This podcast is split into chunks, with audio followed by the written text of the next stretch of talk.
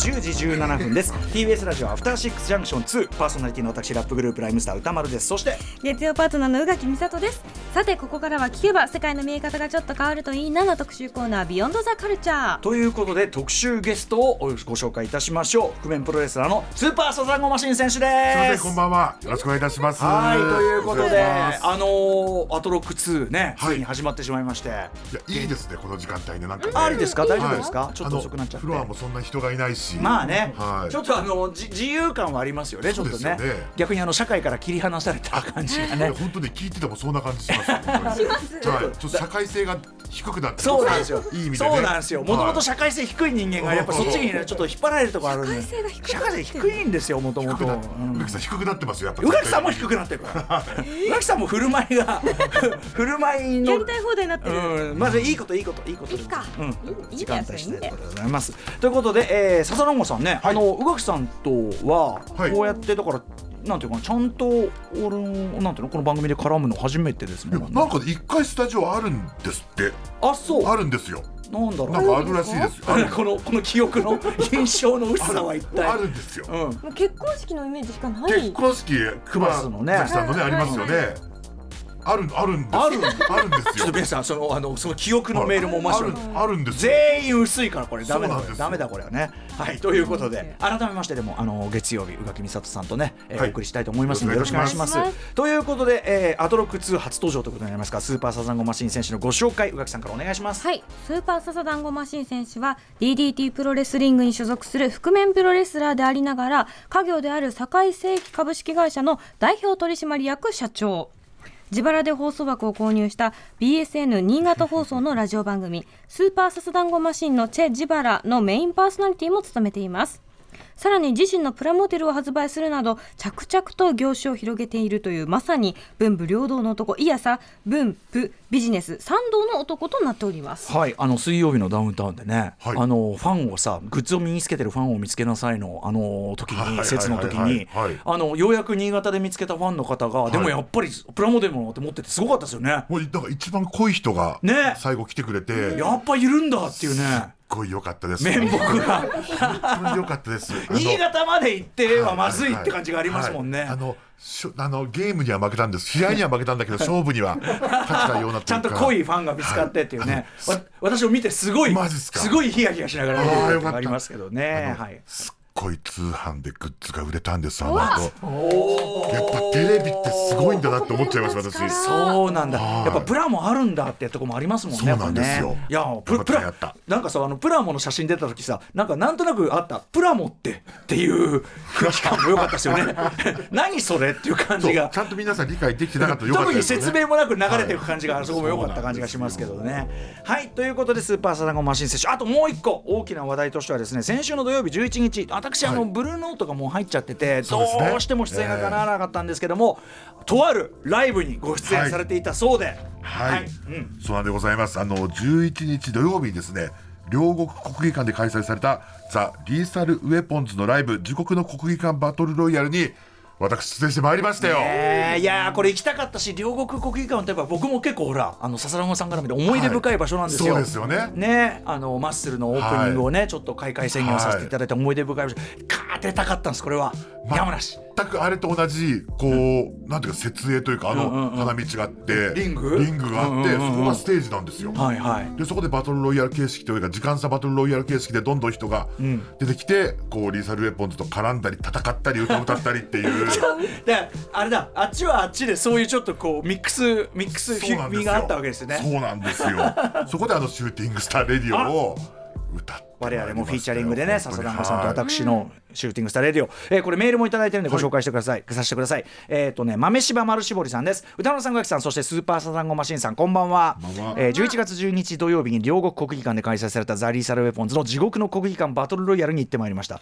ザ・リーサル・ウェポンズのお二人が国技館のリング上でさまざまな挑戦者ゲストとプロレスっぽいことをしながらプロレスっぽいことですね。はいプロレスっぽいことをしながら曲を演奏していくのですが宇多丸さんコラボのシューティングスターレディオではササダンゴマシンさんがブルーノート東京でのライブでで出演できなかった宇多丸さんの写真パネルを持って登場、えープロレスラーである笹団子マシンさんにポンボンズの2人が、えーどういうふうに、えー勝つかと思ったら、えー歌丸さんの写真パネルを踏み絵にして迫り、はい。け敬意に逆らえない笹団子マシンさんをリングアウトさせていました、そうですね。なるほどね、歌丸さんのパートは録音でしたが笹団子マシンさんの生の合いの手も聞けてとても盛り上がりました。また機会がありましたら歌丸さんとザ・リーサル・ベモンズさんの生演奏を期待です。ということでポンズ。ね。うんいやでもいいライブだったんですよ本当に、ライブ自体は。なんかねライブハウスとしても本当に両国国技館ってこんなに盛り上がるんだなと思いましたし、えーでも本当に私も、はい。あのもともと私この何でしょうサビの部分で、コーラスを入れさせてもらって歌丸さんはこう B メロの部分のラップをがっつり入れたりとかして、ええ私、え。サビのコーラスをやらせてもらってるんですけど、ええ。何十回も撮ったんですけども、うんうん本当原型をとどめないぐらい加工されました バリバリに。まあ正直その笹団子さんどこなのかなって感じはね、もう原曲だとしますよねやっぱねそうなんですよ。で、これはなんとか今回こそは生歌で歌ってやろうと。ちょっといや俺がちゃんとやってんだぞと。やってたぞスマップの中居君ばりの存在感を。あの、信じられないぐらい、あのー原曲がもう大きく流されましたね、やっぱり。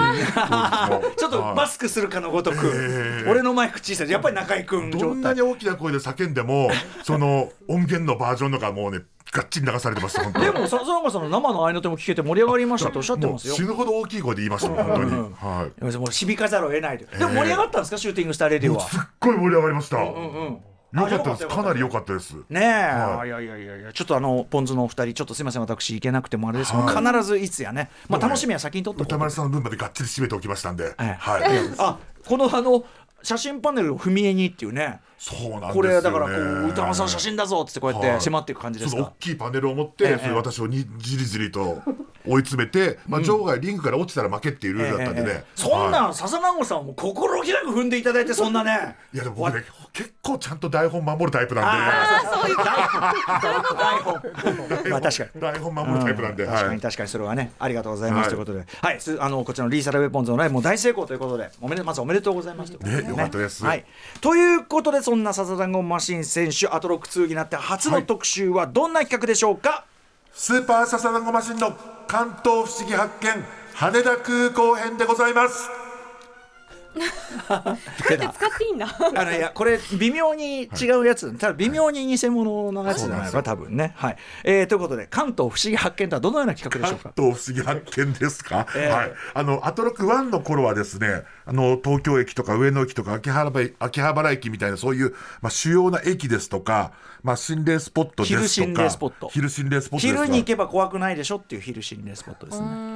でもししっかり怖かったですよ。しっかり怖いですし、あの呪いとかはしっかり受けるらしいです呪いも受けるし呪いも受けるし。あとやっぱ気候ですよね、はい。やっぱロケ中の気候をやっぱりそう。ね促してましたもんね。どんどん人がね間違った方向に進んでいくんですよ。会長によるええ。完全に人として間違ったことを、そうなんですよ。あのあの社会社会から一番乖離した瞬間ですこの番組やっぱりがねやっぱお食事時にやるもんじゃなかったですよね、ええ最悪ですね。ええ。僕は本当に不快そうな声を出していたとメールをいただきました。はいはいはい。まあ、そういったいろんな場所に出向いてですね、例えばベストコースですとかね。歌丸さんの言うところのゴールデンコースですよ。黄金コース黄金コースですとか、その新発見を、まあ、クイズ形式でこうプレゼンテーションしたいと思ってまして、それを、まあ、今までずっといろいろそうだ特にコーナー名もなくやってきたんですけども、ええええそれをまあしっかり新たな企画として、はい、関東不思議発見もうという。関東不思議発見ですよ。要するにロケモノは大体関東不思議発見だと。そうやっぱ大きく言うと関東不思議発見だったんですよね。うんそうですね、はい確かにね。確かにねそうでううん。で第1回とかなこの記念すべき再出発、はい羽田空港編ということですけどもこれはなぜ？まさにこれデパーチャーですよ本当に。デパーチャーあ飛び立ち。デパーチャーです。はい。あのアトロクも2になりまして確かに確かに確かに、私も新たなねフィールドに足を踏み入れたいと。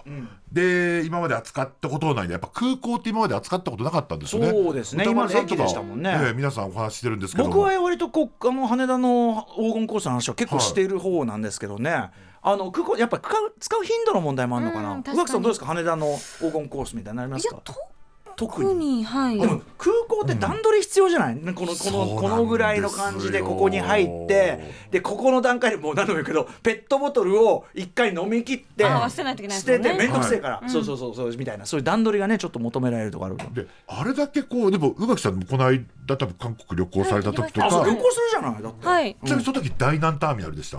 その時ねあの成田だったんですよ。あ成田であ成田。ノー羽海外っ田。て結構成田多くってなるほどね。どうしてうんもうんうん。羽田の時もあるんですけど私あんまりなんて言うんだろう。長居したくなくて。あー。最小滞在時間にすると。あそうなんですそうなんですはい。あーじゃあ相当計算されていかれてるんじゃないでしょうか？もうだからあのもう着いたらすぐタンタンって中に入っちゃってうん。あとは中でまあそれはそれ一つのねそうですね。一つの黄金コースでね。それ以降多分正今今タンタンって音が来たんで僕はもう納得です。タンタンっつってね。はい。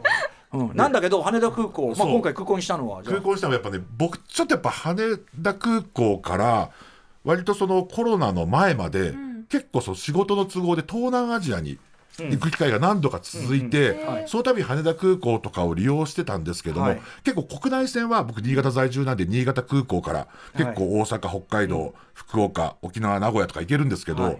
それがやっぱ海外となるとやっぱり羽田とか成田で、特に東南アジア羽田がなんか当時多くて、でその行くたびに全く意味が分からなくてですね。意味わからないってどういうこと？あやっぱ第1ターミナル第2ターミナルあと最近その第3ターミナルなるものもできたじゃないですか、はい。でそれもちょっと途中で話すんですけどやっぱ一回ちょっと羽田空港に対する苦手意識をいちょちょっとこう払拭したいなと思同って。じ羽田って言ってんのに、はい。違う場所に近いようなね離れ方もしてますもんね。そうなんですよ、うん。だからちょっとそれでやっぱちょっと羽田空港を好きになればちょっとまたねそのちょっと東南アジアとかでも世界とかも、ん。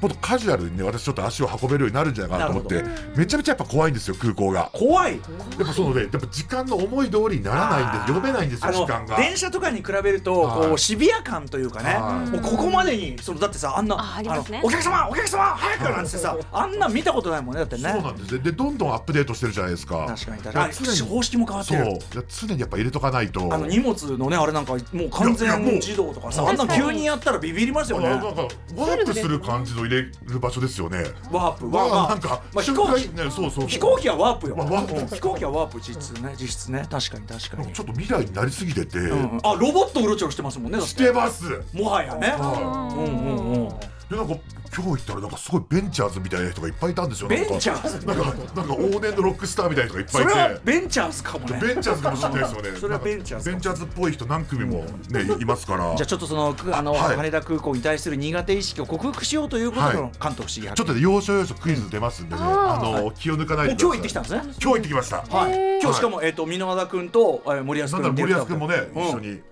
行ってきたんで、山崎山崎隆監督とバイブスが似てるというふうに、ー。私最近発見された森保君ですね。うん。すごい笑顔で行きましたっていう顔してても。さあちょちょっとじゃあ。あじゃああのパワーポプレゼン、はい、ねこれちょっと何分までやっていいんでしたっけ？これはね54 54分まで分まですげえ時間あるんですね。あるんですよ。あります前じゃあ前前カルチャートークだったから。はい。いやいやまあまあ別にそのあとはお茶に濁して 団子でも羽田の話はいくらでも足せますんでわかりました。ご安心くださいじゃあ参ります。ちょっと長めに作ってありますんで、三問いけたらいいなと思ってます。では参ります。えーまずですね、今日まあ取材の前日の箕輪田ディレクターとのやり取りなんですけども、でちょっとね前日ちょっと LINE でこれ以前の写真なんですけどね、ええちょっとパワポ見ながらやっております。酒飲んでるなんではい。前日の箕輪田 D とのやり取りなんですけども、とりあえずまあ今日はその第一ターミナル。まあ、箕輪田さんもそんなに羽田詳しくなかったんですよ、第一ターミナルに集まって順番にえ？第2行ってその後第3って感じで全部回りましょうって。第一行って第二行って第三行きましょう。ちょっと待って。位置関係的にどそうなんですよ。俺ね本当にこの時点で羽田空港を舐めてたんですよ。全部回れると思ってたの羽田空港のこと舐めてたそうですよね。そう。でこれ羽田空港の地図というものを見たら、ええ。ざっくり北の方角から北の方角から第2ターミナル第1ターミナル第3ターミナル。その順番ですね。第一そうなんですよね。そうなんです。これってみんな知ってるんですか？あのいや僕は分かりますけども、第三だって後からなん後からできてるし。て第二のが先来るっていうのはなんかこうやっぱりあの向こうからこう来る車とかで来るときやっぱりありますからね。だだいぶこれ多分つける人も悩んだでしょうね。確かに確かに。第2第1第3っていうことに対してこう、順番がね。すごくこれ、まあでもセンターセンターがあって脇にこう増えてったそう。でもセンターがあって脇に増えたというふうに、え。多分羽田空港もおっしゃると思うんだけど、実際の位置関係調べたらこれとんでもなくて、うん。第1ターミナルを東京ディズニーランドと仮定するならば 第2ターミナルは東京ディズニーシーなんですよ。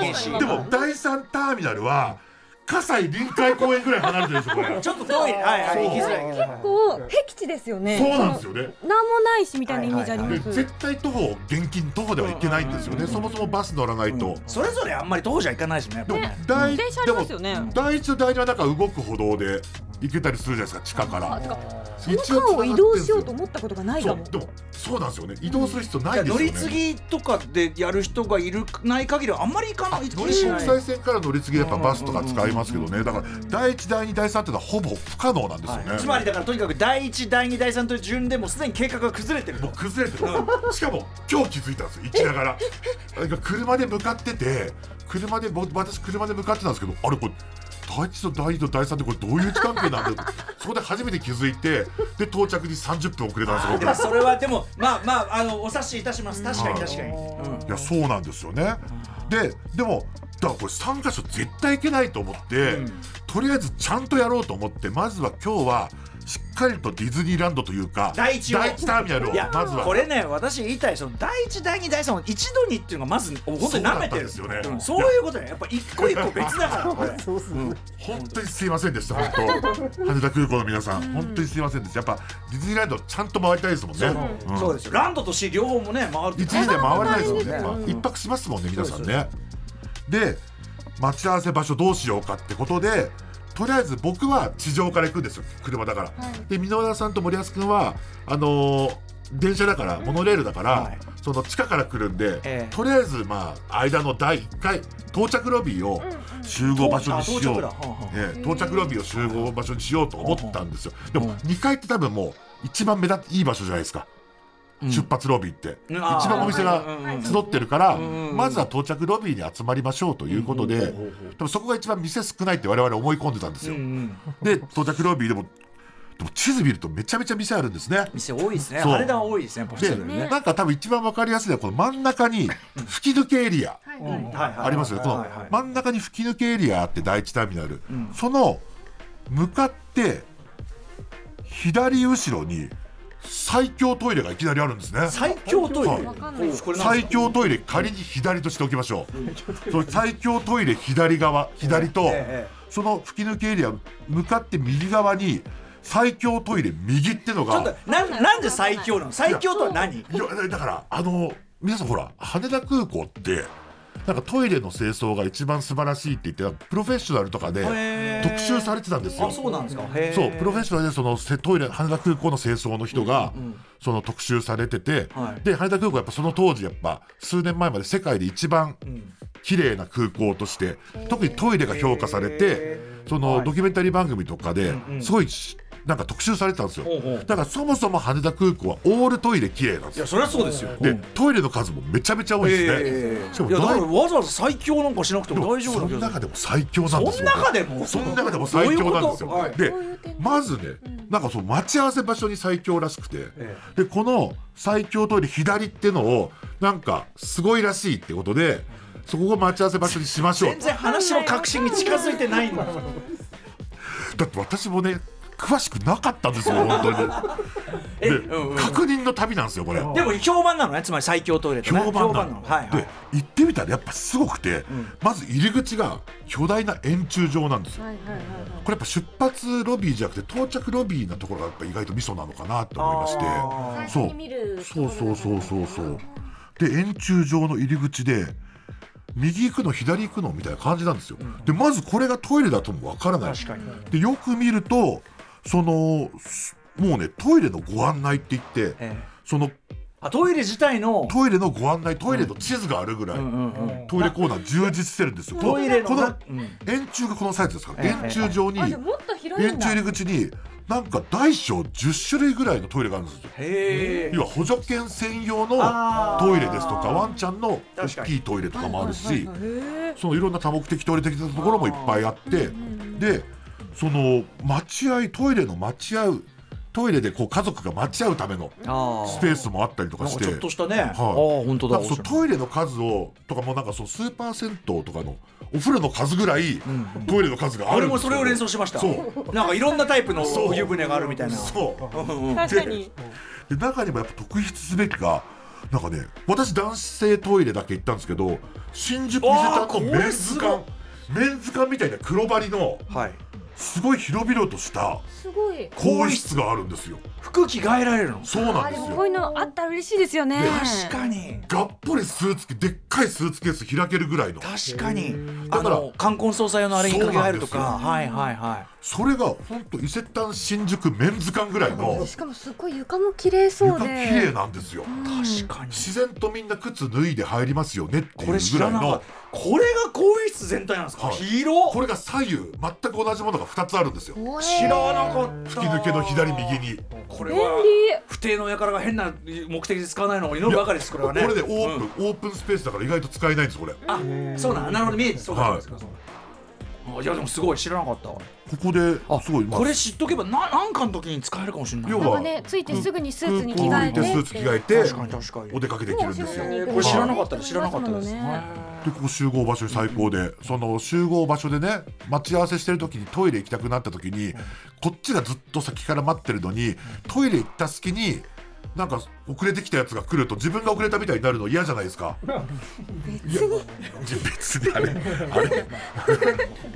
まあでもねそういうトラブルも防げる。だから特に箕輪さんと私の間ではそれすごくあるんですよ。あの絶対遅れたくないっていうのは。あそうですぐ不機嫌になるからね。そうそうそう。こ見てあの YouTube のとこの後ろになんか。あれ YouTube あるんですよね。そういえば相変わらね。ず態度がねちょっとぜひね見られる方見ていただきたい。我々がいつも見ているね箕輪田君ですからななねんだろうあんな感じ。都合が悪くなると聞こえないふりをする黒幕みたいな、ラジオなんだけどなっていう。でこのまあトイレありまして、でまずねでもここ最初の目的地はこれ集合場所ですから、うん到着到着エリアの吹き抜け横左右にあるのは最強トイレ。です最強。吹き抜けエリアの横さ左右にあるのがもうねあ行運行のようにいますから、はい、到着エリアってだから逆にそれこそ最短というか着いたらすぐ帰っちゃうからやっぱり、うん、あんまり見ないかもしれない。です空いてるんですよ。人も空いてるんですこれはいいこと聞いた、はいだから誰かを待ってる時しか行かないですものね、でもちょっとワンフロアずらすとちょっと空いてるとこ行けるみたいな発想はいいですね。そうなんですこれは黄金ここがすごくやっぱすゆったりとしたスペースでしてこれはいいことで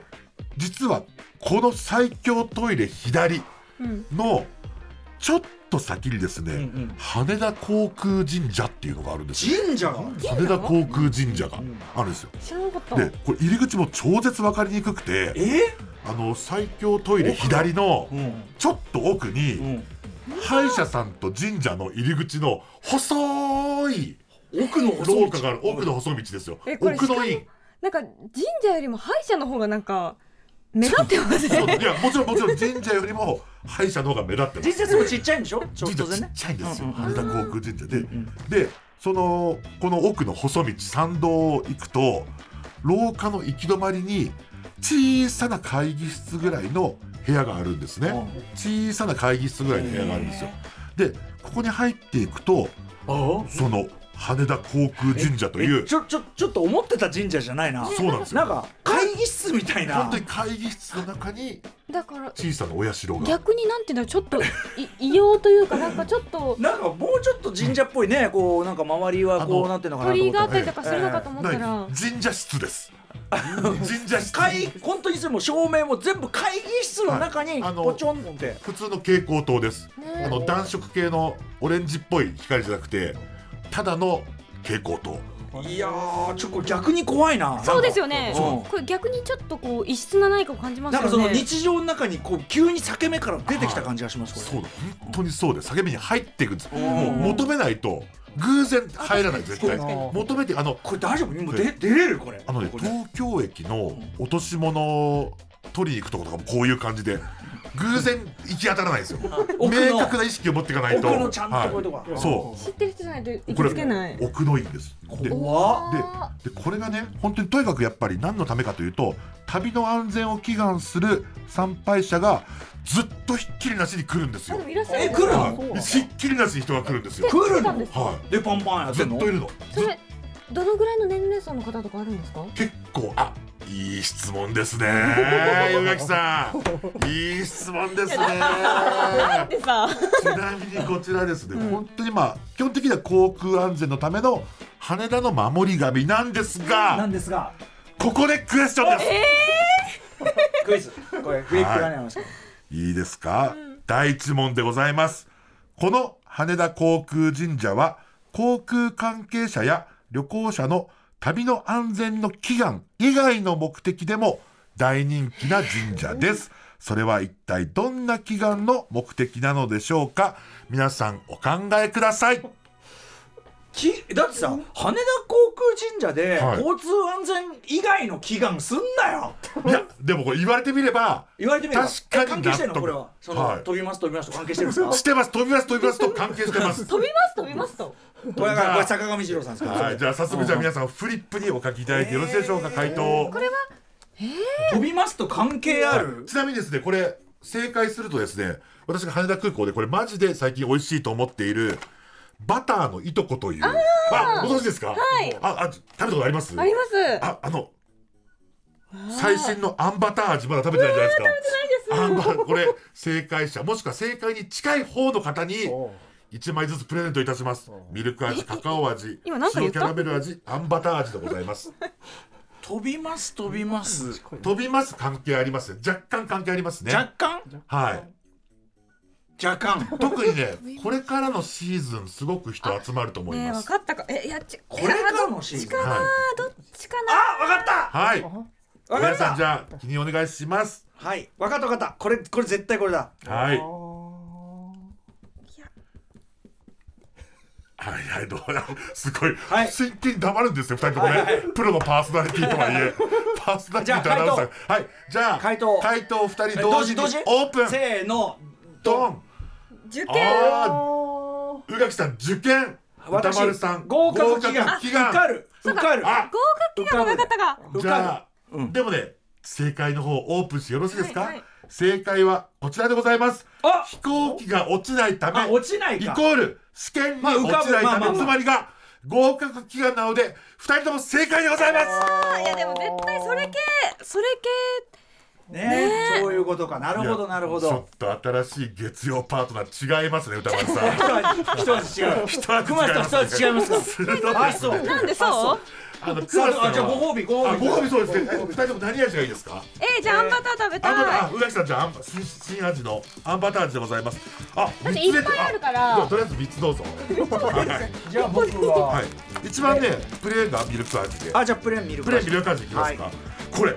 めっちゃうまくて私もなんかこう差し入れではい。お客さんからいただいた時とか、家に持って帰らなきゃいけなかったら帰りの車と新幹線で全部食べちゃいました。見てる。えー。そう。かわいい。これ美味しいんですよ。頑張って2個まだある。ありがとうございます。まだねクイズあるもんねねまだ1問目ですから。じゃあどんどんいきましょうどんどん。はい、はい。参ります、意外と時間ない。まあちなみにこれね私ねちゃんとねお願いしてきましたよ、これ試験に落ちないようにまた聴取率がね落ちないように落ちないように。落ちないようにうん。あのー、箕輪田 D のねカバンに入っていってなんかお菓子をお供えするあ結構習慣があるみたいで、はいはい。とりあえず食べ物持ってなかったからまだこのバターのねいとこ買ってなかったからはいはい。箕輪、さんのカバンの中に蒸しパンが入ってたんで その蒸しパンをすっごい嫌がってましたけどその蒸しパンを嫌がってた。でも聴取率落ちないための期間ですから。後で食べようと思ってたのにですね。あ蒸しパンもあれですか？丸める口ですか？あれはね。そうありました丸めるための蒸しパンを丸めない状態でちゃんとお供えしてまいりましたので、ありがとうございます。なん。ですかはい。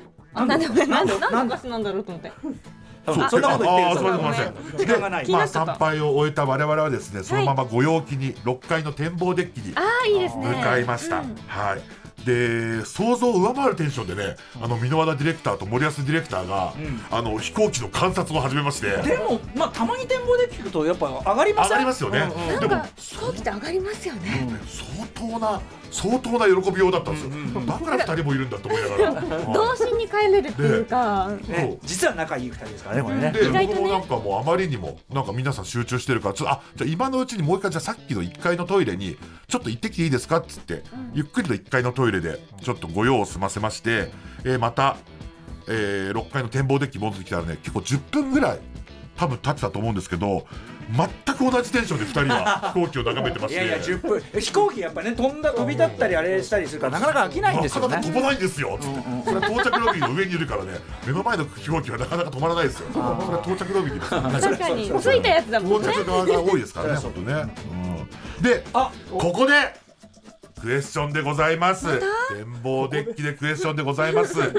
展望デッキ問題でございます。いいですか、実は羽田空港はですね、えーオープンしても90年ぐらい経ってるんですけども、本格的に、あの、稼働してるのが1960年から70年代になったんですけども、ここでは、この当時は60年代、70年代は、観光バスのルートに、その空港見学が組み込まれるぐらい人気スポットだったんですって。そのもう空港自体がええ、その観光バスの目的地になってたと。で、その当時、60年代、70年代当時に、その屋上展望デッキで定期的に開催されていたある超人気イベントがございます。その超人気イベントとは一体何なのでしょうか？お考えください。これはいい問題ですよ。60年代70年代はい。っていうのはやっぱり理由に含まれるんですか？えっとね、60年代、70年代自体は、その理由にもっと前から流行っていたイベントではあるんです、これ。もっと昔から。わかりましたお、何ですか？ええよあ、新劇団20秒でございます。それでは皆さんフリップにその前回答を。からはい。羽田空港から1960年代、70年代に、えー行われていた屋上展望デッキでの超大人気イベント。えー一体何なのでしょうかというね。しかなくないですかねえ、お、じゃあここまでございます。じゃあ先に、じゃあ宇垣美里さんから回答をオープンしております。回答オープンです。写真会っていうかあの撮影会。写真撮影会。はい。あー確かにカメラも。あるあるある。ねあるあるあるカメラもね、普あるあるある。及した時期ですからね。って思ったんですけど、じゃあ、歌丸さんの回答オープン。はい。ボ盆踊り。レイブ。あー、なるほど。さあ。いきます。それでは、正解はこちら盆踊り大会。歌丸さんなんと2問連続正解。イエーマンイエーマン盆踊りってそんな流行ってたんですか盆踊り流行ってべたら今でも流行ってるよ今でも流行ってる今でも流行ってるでもそれはやっぱ夏祭りのこうイメージがあるわけですよ、はいはいはいだってまあでもその季節でしょ季節でしょこれねちょっと説明すると、これ夏暑い夏の間その地元の人たち羽田の人たちにこのね展望デッキを開放して、まあ、ビアガーデンやったりとか、うんずっとやってたんですって。うんうんでさらにその1974年には正式にね羽田空港の展望デッキで第1回羽田節大会というのが。羽田節。はい。でおこれ？これこれ羽田節。えこれ？結構スローリーなんですよ。なかなかはい。もうちょっとモダンかと思ったらね。なかなかスローリーなほんあボンこれは江戸時代にで羽田地方地方は結構羽田地区は、うんうん。あの漁師さんが住んでるんで結構ね空港なんですけども、はい。豊漁を大量を祈願する。うーん。なるほどね。なかなかこれがしかも結構夜景で夜でその飛行機が見える中でやる盆踊りだからあ飛行機の音に負けないぐらい実際音とへそーの声を出しながらやってるんでレイブじゃないですかレイブね、はい。狂乱の歌い本当にまさにレイブだったらしいですよ。最初レイブって書いたんですけどレイブなわけねえなと思って。でレイブをレイブを60年代70年代置き換えたら盆踊りだろっていう。でで一周回って今また盆踊り大会もこ今ね。こでは展望デッキじゃないんですけどもやってる。やってるらしいです。へあの第三ターミナルで。ああの江戸工事江戸工事っていうんですか？ああのちょちょっとねそそうういうこうです。そうです江戸っぽいこう衣装になって江戸るととかお祭りっぽいところで、今盆,、ま、盆大会盆祭り盆踊り島田さんがねバイトしてた復という今はちょっとわかんないけど。えそうなんですか？そうそう第三でバイトしてる。ーそうすげえなんだ詳しいですよね。さすごい。あ時間もちょっとどんどん来てますよ。でこれ、うん駆け足でもう一問いける。かこれね、ザ・ヒストリー・オブ・羽田っていう、その無料のね展示イベントやってて、ん。羽田空港の90年の基地をこのさらに5階であの5階5階で学べるという場所がありまして、ん。本当ね羽田空港って結構初めてのものが多くてなんか無料お茶接待所ですとか、そのゲーセンコーナーみたいなのも結構羽田空港からという羽田空港の第一ターミナルのゲーセンも。ターミナルへもそのあって、あとねレンタカーサービスも正式にオープンしたのは羽田空港からなんだそうです。はい。ね。あとリムジンバスとかね、ホテルとの間の送迎の。で5階にはねそのその展示スペースの他にもそのさらにいろいろありまして、はい。まず吹き抜けエリアのところにここにまだ資料館あるんですけど、このねザ・羽田ハウスといううん。謎の一角がございます。ザ・羽田ハウス。羽田ハウスという結構広大なエリアがございますが、残念ながらここねテナントがガラガラでございます。これからなのかな、はうん。これからなんです。なその代わりめちゃめちゃフリーな 椅子ソファースペースがすごいあるんですよ。なるほどね。こうちゃんと余裕がある信じられないぐらいフリースペースがあって、でなおかつ展望デッキよりも飛行機が見やすい。なんなら見やすい。フリースペースがあったりとか。そう。あのーなんだ隣にすごくあのなんか展望スペースを売りにしてるスターバックスがあるんですけども全然タダで座れてお茶飲める場所が隣にずらーっとこうね。広大に広がってたりとか。もだから穴場なんだ。はい。もう挙句の果てにはもう椅子すら置いてないフリースペースもサンさん時間やばいですよちょっと。あそうですね、ん。クイズどころじゃないかもよこれ。でちなみにこういろいろうん。あの気になるこう入居テナントもいっぱいあるんですが、一番奥にね謎のラグジュアリーフライトってところがあるんですよ、ここ本格派フライトシミュレーターの体験施設なんですけどいいな。パイロットの訓練用と同等以上のスペックがあって、さらにはね6軸モーション機能というのがすごいらしいんですがここでクエスチョン、はい最後です。いけるかさんはい。この週末は3ヶ月後の予約すらも入っているという人気のフライトシミュレーター。中でも大人気の6軸モーション付きシミュレーターの体験コース15分のお値段は一体いくら？15即答してください。15分の体験コース。はい、はいいきます。はい。かけますでしょうか？マッサージ機とのバランス。ああなるほど。え嘘私15高すぎた分間かもしれない。のシミュレーターの体験コース。それではオープン。あー全然違う。お歌丸さん700円。宇垣さん3500円。正解の発表です。15分間のシミュレーターの金額なんと7450円です。近いじゃん。宇垣さん宇垣さん宇垣さんニアピン賞残りのバターのいいとこ全部差し上げます。高っ。そうなんです。これたさらにすげえのが、15分7450円なんですけどもその倍の30分は1万9200円もするんですよ。倍以上。倍ですらない15分7450円なんだけど30分1万普通ね9200円という。や倍にしたら安くなりそうなもんだけ倍なんですけどど倍すると1.2.5倍ぐらいそれだけ本格的なシミュレーターなんでしょうねそうなんですよ。30分じゃないと体験できない。羽田空港の周りの周回コースができるそうです。時間やばいです。時間やばい。じゃあね今日この3問で OK でございます。貞村さんお知らせ事先にじゃあ。お知らせ事うんうんお知らせ事はですね。意外な意外なことを聞かれたみたいに言わないから絶対聞くんだからプラモデル？そうプラモデルスーパーササダゴマシン12分の1キットですとか、スーパーササダゴマシンのチェジバラという番組を BSN 新潟放送で日曜の夜やってるのでぜひぜひ聞いてくださいというお知らせでございます、貞村さん羽田空港の苦手意識はだいぶ克服できたんでしょうか？マジで第一ターミナルだけでも好きになりました本これさは全然飯屋の情報とかなかった？そうそうそうこの後ね LDH ライブキッチンっていうとんでもないとこにも行ったんですけどね。